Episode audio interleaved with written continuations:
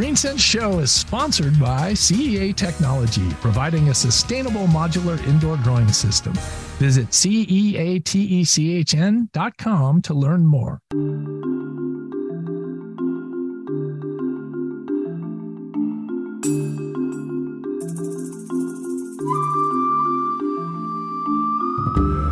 I'm Robert Colangelo, and this is GreenSense, where we bring you eco innovations that are changing your world. In April 2022, Frontline created an epic, fact-based three-part docu-series about the power of big oil and its strategy to cast doubt about the impact of fossil fuels on climate change. In July 2023, former Vice President Al Gore gave a blistering TED Talk about what the fossil fuel industry doesn't want you to know he makes a passionate plea about how oil companies have a hammerlock on the climate change narrative and have been hiding the facts from the public. My guest this week is an attorney, and he's leveraged those emotions elicited from both those documentaries and the TED Talk into action. His groundbreaking lawsuit seeks nearly $52 billion against over a dozen fossil fuel companies. It's my pleasure to introduce attorney Jeffrey Simon. Welcome to the GreenSense Show. Thank you for having me. Pleasure to be with you. Jeffrey, it's a real honor to have you on the show. You spent 30 plus years uh, fighting to protect uh, consumer rights and give a uh, voice to those who need it. You're the real lawyer behind the Netflix series uh, Painkiller, starring Matthew Broderick.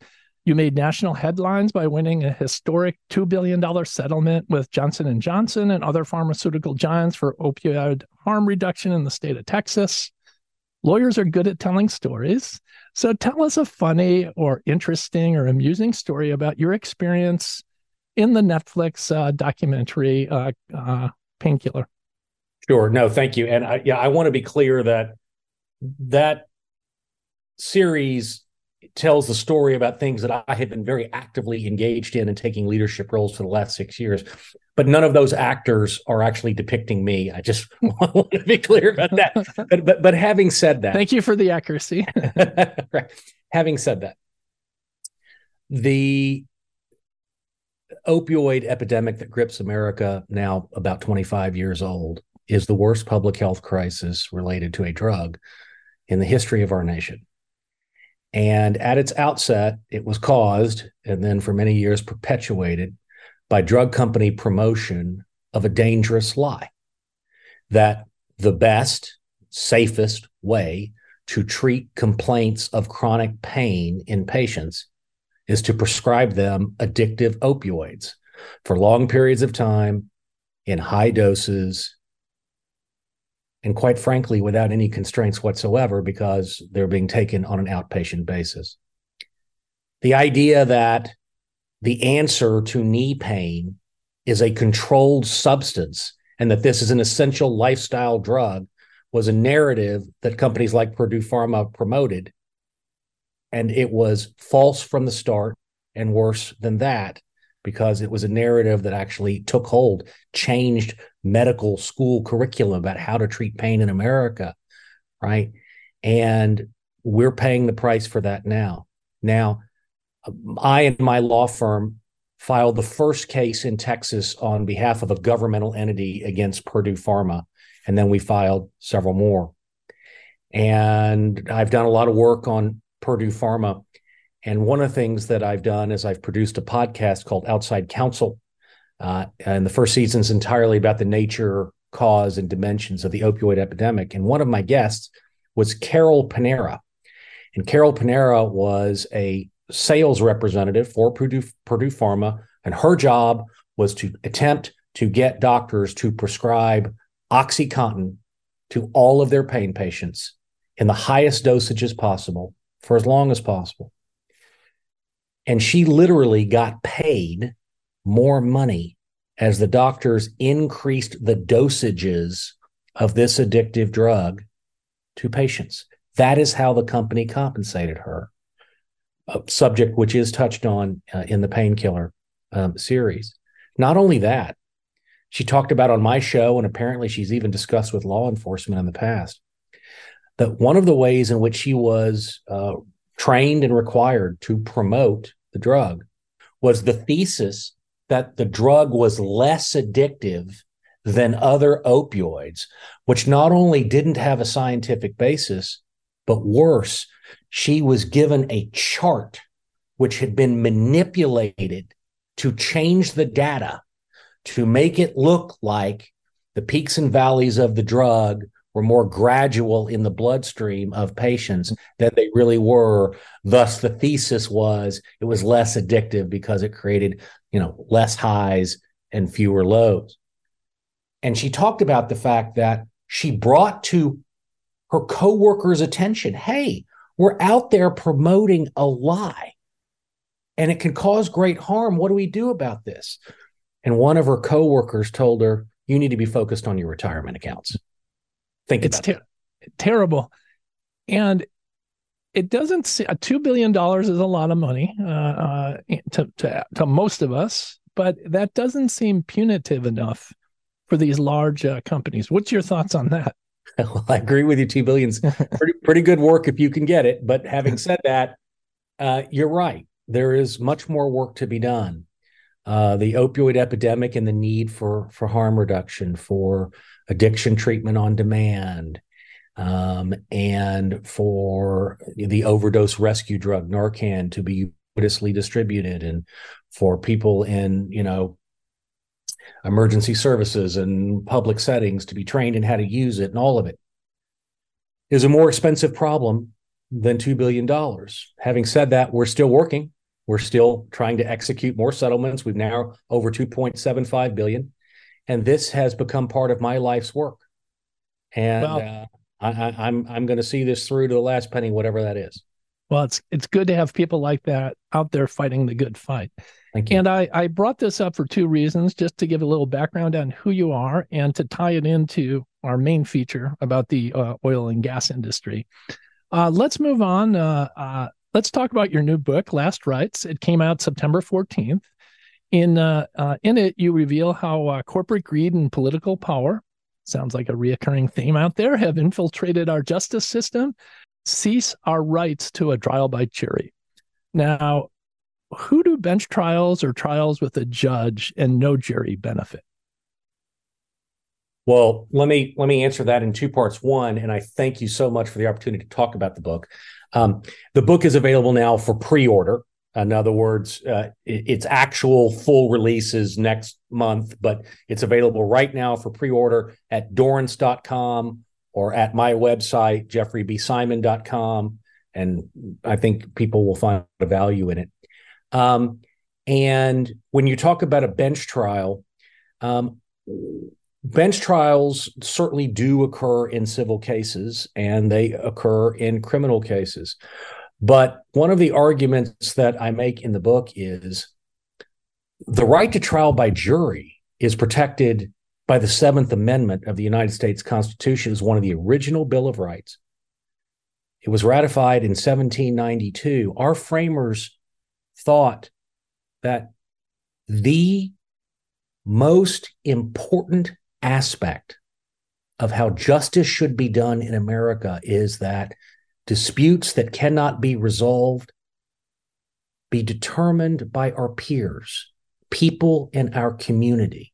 That's not to say that a judge is not a peer, but you understand the distinction I'm making. People who have the same types of experiences and often the same type of perspectives, right, as the parties in the dispute who may themselves not have legal training nor be judges. And my book, Last Rites, exposes how large corporations and the politicians they pay are deliberately robbing you and every American consumer of their rights to hold bad companies that hurt or cheat them accountable to the judgments of juries, and how we must push back to restore our rights before we lose them forever. Because things like this one, we talk about cutting edge issues in litigation, whether it's opioid or climate and so forth, and engage in debates, robust, excellent debates over what are the best uses of our civil justice system. But in boardrooms of some of America's largest corporation, corporations, wealthy power brokers plan for how they can most effectively dismantle or skew that system for their own gain. And my book calls that problem to attention and provides easy solutions that don't cost you a dollar, not easy to effectuate, but at least easy to engage in, where we can begin to restore our rights. And if we do that, we will make ourselves freer and more safe. Some can say a counter argument to that is that the uh, juries can be manipulated by school skilled litigators, and that there's a whole science and uh, uh, you know process in place to do that. So, talk a little bit about you know the benefits and the equity or equitable rights of having a jury? Sure. In any human endeavor where matters are being debated, you certainly will have people who give misinformation. It happens in the political sphere, it happens, you know, on all manner of social media discussions, platforms. And it certainly can happen in a courtroom. But the difference is, is that we have rules of evidence which govern whether or not a jury can hear something. You know, in the political sphere, they can, you know, any kind of rhetoric can be spewed anywhere, no matter, you know, how little support it has. That is different in a courtroom. Our rules of evidence require that there be a substantive foundation for the offer of evidence and consideration by a jury. And so while it is true that you can imagine a fact pattern where a jury is misled, at least it provides a scrutinizing rigorous filter for what is much closer to true than what you will get in some political debate or in some social platform chat room. Thank you. And the reason why I wanted to talk a little bit about the book was to, again, just build your credibility on this issue and how this uh, theme of corporate greed and political power is a theme we're going to see more and more out there and, and in today's topic. So let's get into that. Today's topic is uh, big oil what they knew about their product's impact on climate change. Uh, let's start very simple. The purpose of a corporation is to benefit its shareholders and provide a return on investment. Anything you'd like to add to that?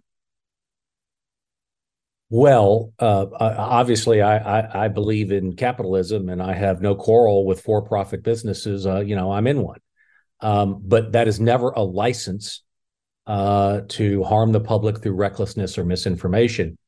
And our lawsuit uh, attempts to hold uh, several companies in the petroleum industry uh, accountable in the civil justice system for what we allege was their having done that very thing.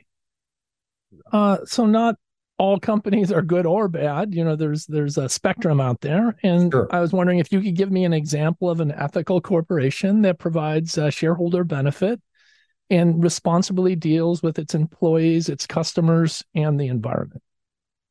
Well, you know, I, I, I, guess I would say I don't know of some company that that comes immediately to my mind and say now that is a truly ethical company in juxtaposition to others, which is not to imply that there aren't many of them. There is nothing wrong with doing business as a corporation. There is a whole lot right with providing jobs and services and so forth for the public and nothing wrong with doing it with a profit motive. But, you know, as you noted astutely, corporations are made up of people and people who have to manage uh, you know, conflicts of interest, which is, you know, we can't do everything in the name of greed any more than, you know, we can do that in our own personal lives. And when companies don't manage their conflicts of interest in their desire to make money in juxtaposition to their need to do so responsibly and not harm others, uh, then unfortunately they commit acts which do harm others. And the civil justice system exists to hold them accountable. And big oil is a perfect example where you know, uh, people can differ about the appropriateness of regulatory policy in allowing, you know, our ener- you know, our, our energy systems to be largely fossil fuel based. But what is undeniable is that fossil fuel burning pollutes the atmosphere with carbon dioxide, and that carbon dioxide dramatically heats the surface temperature of the earth and causes weather extremes. And even if we say to ourselves, as some groups might, well, we made that choice. We didn't exactly make that choice because what we allege is is that the companies that were profiting from it lied to the public about what the environmental impact would be. They never said to companies, to, to communities like the Pacific Northwest, Multnomah County, where my client is, did you know that because of carbon pollution that we've been putting into the atmosphere for the last 50 years and, you know, engorging ourselves with massive profits, that it could be 116 degrees in June in Portland when the natural temperature, the high would be about 78, and that it would be like that for three days in a row. And that in the most sort of you know highly developed in term, terms of physical structure parts of downtown Portland, it'll be 124 which is absolutely totally uninhabitable to humans. And did you well, know that? Right, go ahead. Go ahead. I mean, before we get into that, I just wanted to follow up in this sort of line of thought here yeah. is that in my observations, it seems like more big companies these days are acting badly or unethically, however you want, way you want to quantify that. But this isn't my area of expertise. It's the ballpark you play in. Do you have any data to support this observation, or am I out of bounds here? no, I, I look. I, I think your instincts are right. Um, the data that I would point you to is this the opioid epidemic was the largest drug related public health crisis in our history. And it wasn't created by an evil, shadowy foreign cartel. It was created by some of America's largest drug companies, which hatched a marketing plan to lie about the true safety, safety, safety and effectiveness profile of drugs for the purpose of making more money and expanding exponentially the number of patients who take these addictive drugs. But once we let, you know, open Pandora's box, we opened a whole new problem, which is the problem of illicit fentanyl, which now is an illicit opioid rather than a prescription one, but kills more Americans every day and every year than any prescription opioid that preceded it.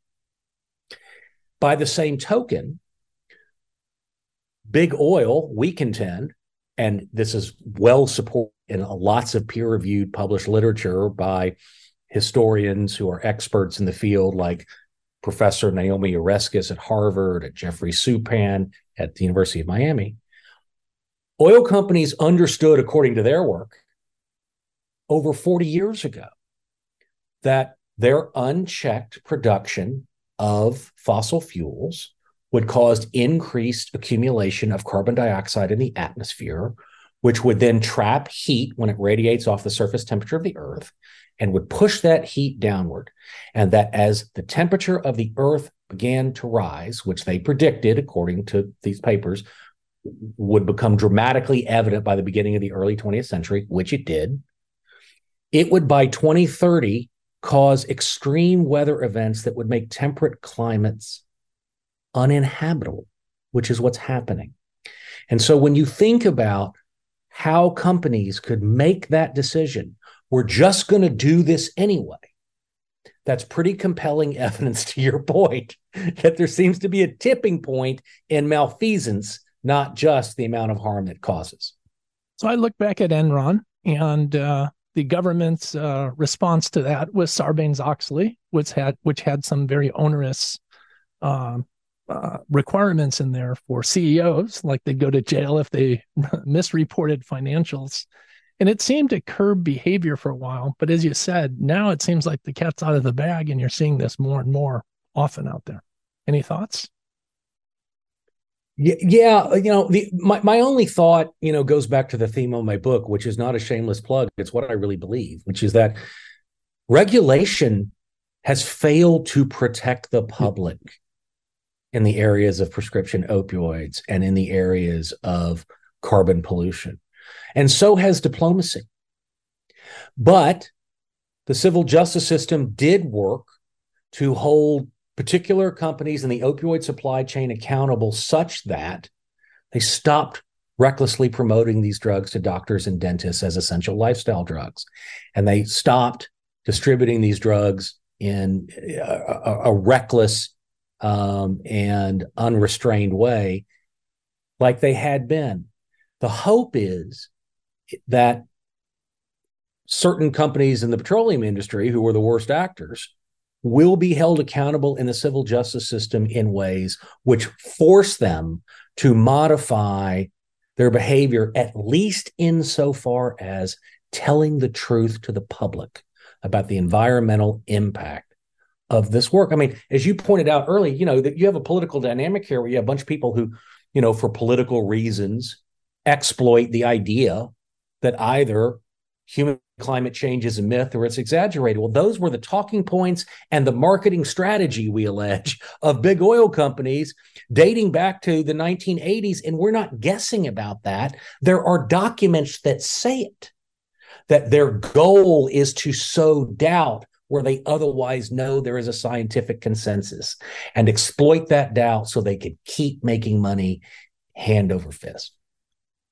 So let's talk a little bit about big oil. You know, they have immense power uh, the, that these companies wield. And I was involved with the oil industry early in my career. And I saw firsthand that they can build cities in remote locations to extract the crude. I worked in Siberia and saw what they could do in the middle of nowhere, which is quite amazing and powerful. Yep. They also have the clout to shape government tax policies. When you start looking at the tax policies and see the benefits they get, it's incredible. And they also have influence to create federal energy strategies under the protection of national security. Again, very, very powerful. In your opinion, do you think these companies have become too powerful and our monopoly laws are outdated and they don't work to control this power? Absolutely. I mean, that's part of the point I make in the book, which is that they can shape regulatory policy and shape reshape the civil justice system to serve their own ends rather than the ends that were intended by our framers and you know inscribing the right to trial by jury in in the bill of rights and that we've let it happen. It's happened in plain sight. And uh, it may sound populist but it's no less true.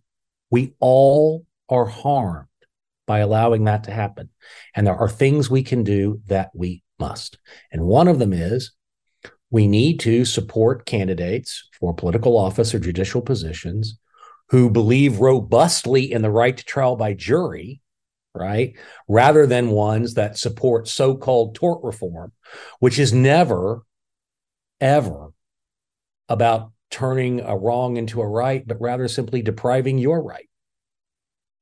Um, companies are not homogenous. You know they have factions within them that fight and and uh, they've got people that are good people that do the right thing and there's people that do the bad thing. Right. What did big oil companies know about the harm its fossil fuel products would cause versus what they told the public? If you could just sort of lay that out for the listeners. Sure. What we intend to prove is that in the 1980s, even going back to the 1970s, but in the 1980s, some of these big oil companies had some of the best climate scientists in the world. And they were specifically tasked with examining the question of what is the environmental impact on uh, uh of our fossil fuel activities? And should we be searching for alternative sources of energy that have less environmental impact? And how much time do we have to do that? When would increased carbon pollution from our unabated activities make an appreciable and harmful difference on climate. And because they had some of the best science, scientists in the world, they wound up getting really elegant, really candid uh, uh, assessments, which turned out to be true.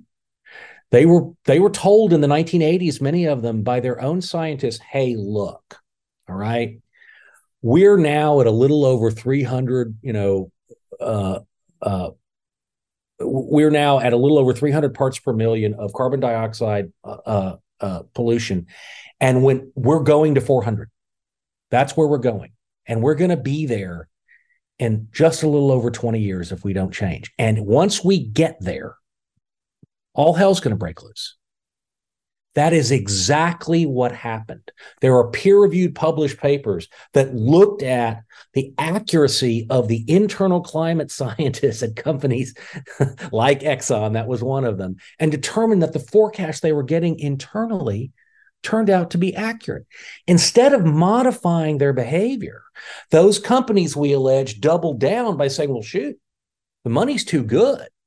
We're going to sow doubt wherever we can We're going to literally go out and promote the message that climate science is unpredictable, highly speculative, unreliable, and the idea that the burning of fossil fuels is changing the weather or is going to change the weather or is going to change the weather in a way that adversely affects you living in America as opposed to a polar bear, you know, uh, at, the North Pole um, is either non-existent or remote. It's just not going to happen. In fact, ExxonMobil, Mobil before it was ExxonMobil, placed an ad in the New York Times every Thursday, every week for 20 years, and most of them denied the existence of human made climate change from the burning of fossil fuels. At the same time, their own climate scientists were telling him it was all too real.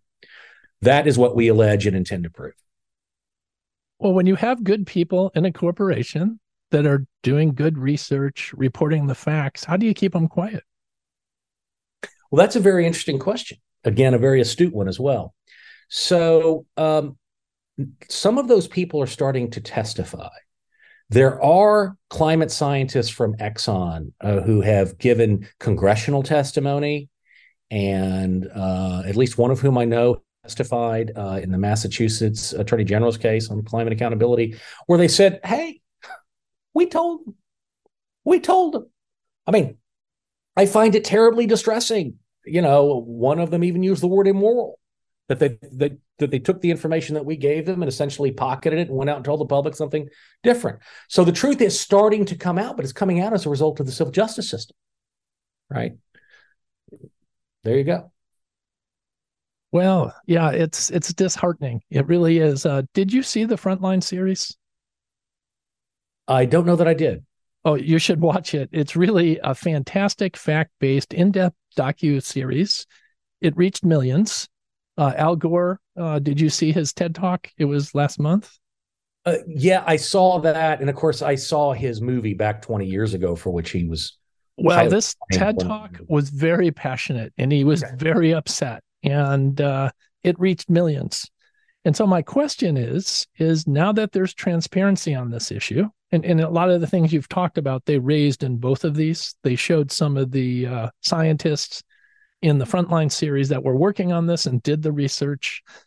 Um, so why, after this has come out uh, and raised public awareness, how come that's ineffective in shaping these oil companies' behavior? A lot of companies are worried about their image. It, it, may go down to the first point you made, which is they may just have so much money they don't have to care. That's sad. yeah. Well, when you look at shaping behavior, there's a number of ways to do that. One's positive reinforcement, you give somebody a carrot. The other's negative reinforcement, you give them a stick. And then the last one's punishment, jail fines, litigation, sanctions. And, uh, you know, that's the tact that you're taking.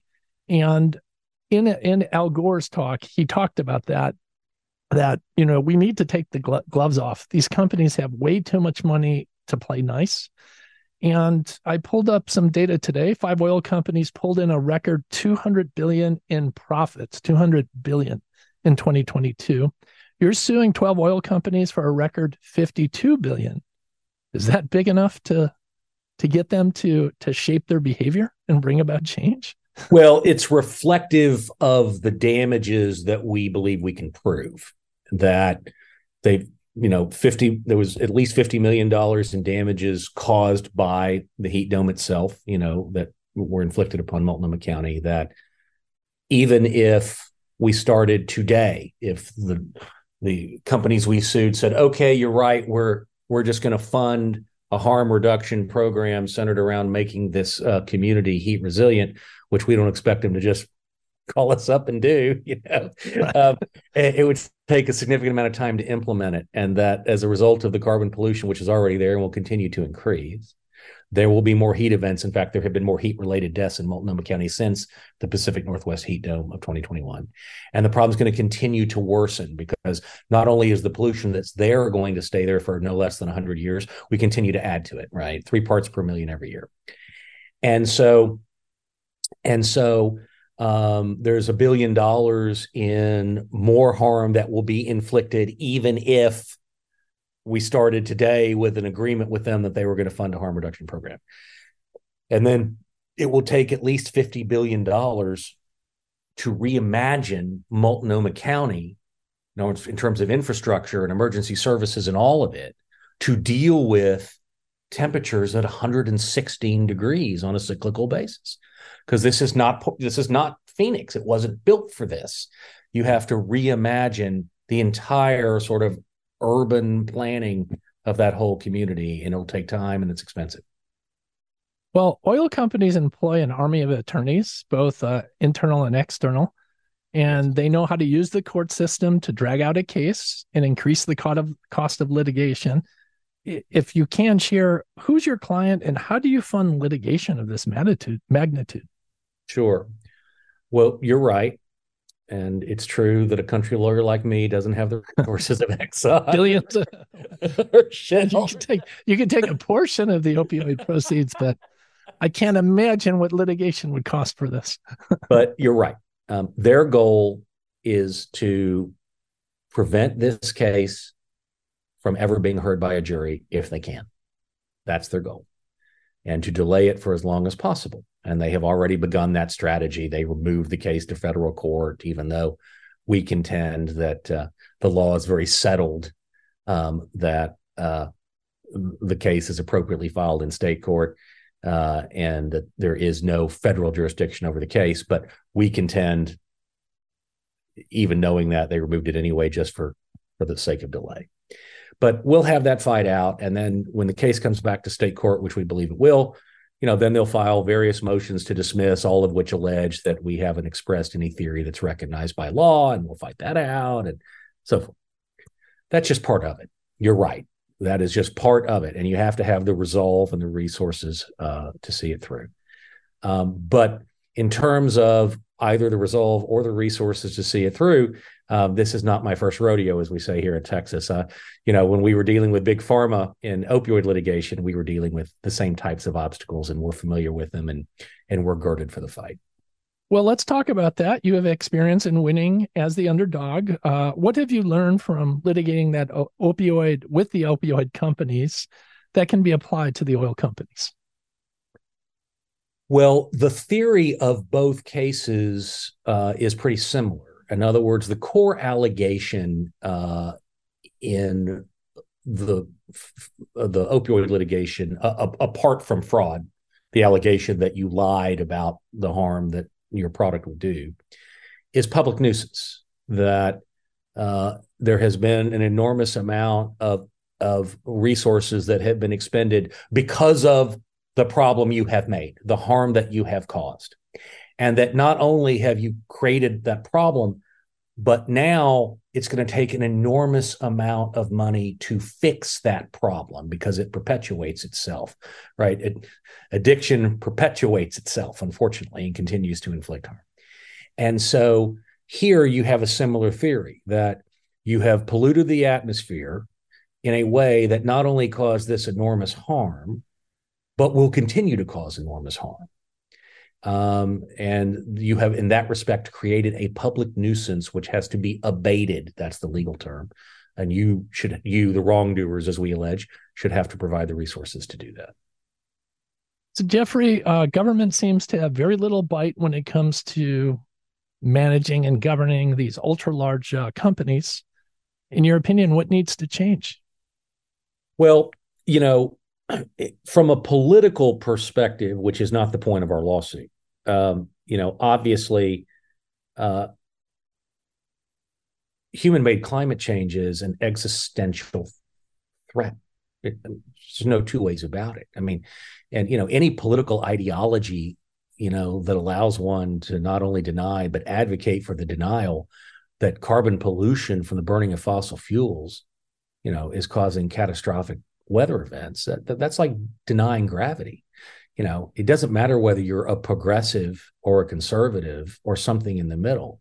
You know, if if you jump up, you will come down. this is exactly the same thing. No matter how you feel about, uh, you know, fossil fuel production, the simple fact of the matter is is that it creates pollution, which is destroying the planet through extreme weather events. and that it's going to continue to do that. And, you know, how you get people on what I'll just call the, the, far political right, the people who scream at John Kerry during his testimony that climate change is a grift. You know, you, you're just going to have to find the political will to expose that lie as part of the problem that has to be remedied. And that people like that are simply using talking points. They may not even know it. They are given they are using the talking points of doubt and denialism that was the market strategy we will demonstrate of the oil companies that are manipulating. Well, this is a pretty heavy topic, so I thought maybe we'd lighten it up a bit. Uh, tell me your favorite attorney joke. You've got to have one. I do. Uh, uh, what is the difference between a lawyer and a guppy? I don't know. One is a bottom dwelling scum sucker, and the other is a fish. and I won't say which one. All right. Thank you.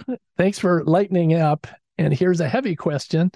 Bottom line What good is winning a $52 billion settlement uh, in two, five, or 10 years if the planet's so hot, crops don't grow, bodies of water dry up, and people die? Well, your point, which is correct, which is that, you know, the change in our climate is worldwide and not just centered around Pacific Northwest, which is, you know, the locale of of the case where that we have filed. Um, having said that, um, we can and will save lives there if we can get the resources to do it. If we can get the resources to make that community heat resilient in a way it never was. And of course, we need that for the whole world. And moreover, you know, you can't do it forever anyway if you're going to keep superheating the planet.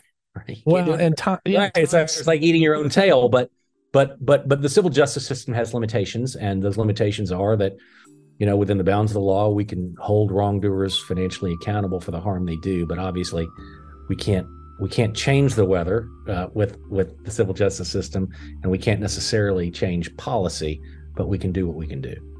Yeah, and time's our enemy here because, as you said, we we we get a cumulative accumulation of uh, carbon each year. All right, any closing thoughts? No, no, other than my thanks. You, you were lovely to allow me to, to, to visit with you and your audience, and I thank you for for the interest in my work. I, it's very validating for me. Well, thank you for being on Green Sense Show, and more importantly, it's great to uh, work with you and know that there's someone out out there that is looking after uh, these interests. I appreciate that. Sure, trying. My guest this week, author, attorney, and friend to protecting consumer rights and those who need a voice, Jeffrey Simon exposing the facts about climate change and fossil fuels. Visit thegreensenseshow.com to learn more about sponsorship. I'm Robert Colangelo. Thank you for listening to Green Sense. Check out the Green Sense Minute every Thursday and Saturday on 105.9 FM, WBBM, Chicago.